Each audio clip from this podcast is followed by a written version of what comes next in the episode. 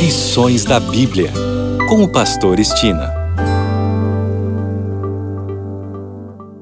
Olá, aqui é o Pastor Estina no seu programa Lições da Bíblia. Neste trimestre de janeiro a março, estamos estudando o tema Administradores Fiéis à Espera do Mestre. O assunto da semana é Cuidado com a Cobiça. Vamos iniciar com o verso para memorizar durante a semana que está em Colossenses 3, 23 e 24 e diz: Tende cuidado e guardai-vos de toda e qualquer avareza, porque a vida de um homem não consiste na abundância dos bens que ele possui.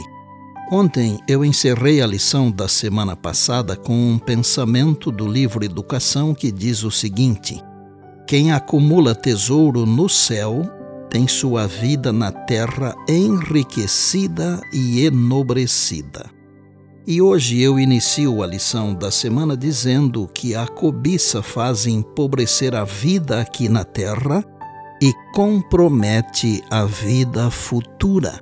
A cobiça é definida como um desejo desordenado de uma pessoa por riqueza ou posses que não lhe pertencem cobiça é um grande problema, grande o bastante para se equiparar à mentira, ao roubo e ao assassinato. É tão prejudicial que Deus escolheu advertir-nos contra ela em sua grande lei moral. Ele disse: Não cobice a casa do seu próximo, não cobice a mulher do seu próximo, nem o seu servo, nem a sua serva, nem o seu boi, nem o seu jumento, nem coisa alguma que pertença ao seu próximo. Está em Êxodo capítulo 20, verso 17. A cobiça é listada com frequência entre os pecados abomináveis que impedem alguém de entrar no céu. Apenas para que entendamos corretamente, a cobiça pode se apresentar de várias formas. E delas, e talvez a mais terrível, seja a luxúria a luxúria, que é também uma forma de cobiça, produz pecado, resultando em morte, diz a palavra de Deus em Tiago 1, verso 15, e também em Judas, verso 18. Estudando a Bíblia com profundidade, descobre-se que a cobiça é uma transgressão contra a lei do amor altruísta, 1 Coríntios 13, 5. Por outro lado, uma vida piedosa com contentamento é um grande ganho, diz Paulo em 1 Timóteo 6, 6 a 10. A cobiça não conhece limites, nem mesmo quando se trata do que é sagrado, como a vida dos homens e dos anjos demonstra com muita frequência na Bíblia.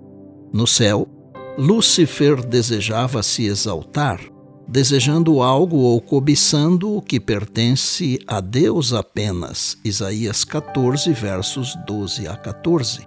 Hoje, na terra, a humanidade continua a cobiçar o que pertence somente a Deus. Durante a queda de Jericó, Acã cobiçou parte do que era consagrado ao tesouro do Senhor.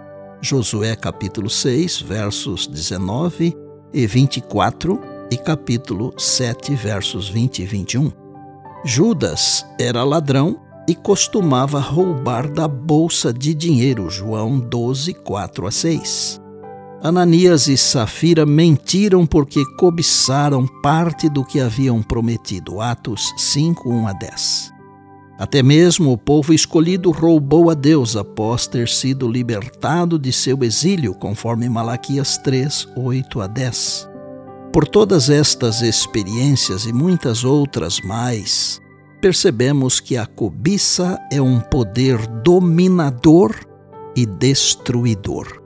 A pergunta é: estamos nós dominando a cobiça pelo poder de Jesus ou a cobiça está nos dominando e por bondade? Lembre-se sempre das palavras de Jesus Passará o céu e a terra, porém as minhas palavras não passarão. Eis que venho sem demora. Bem, amanhã tem mais, se Deus assim nos permitir. E disse Jesus: Examinais as Escrituras, porque julgais ter nelas a vida eterna, e são elas mesmas que testificam de mim. João 5,39. Eu sou o Pastor Estina e este é o seu programa Lições da Bíblia, diariamente com você, pela graça e misericórdia de Deus.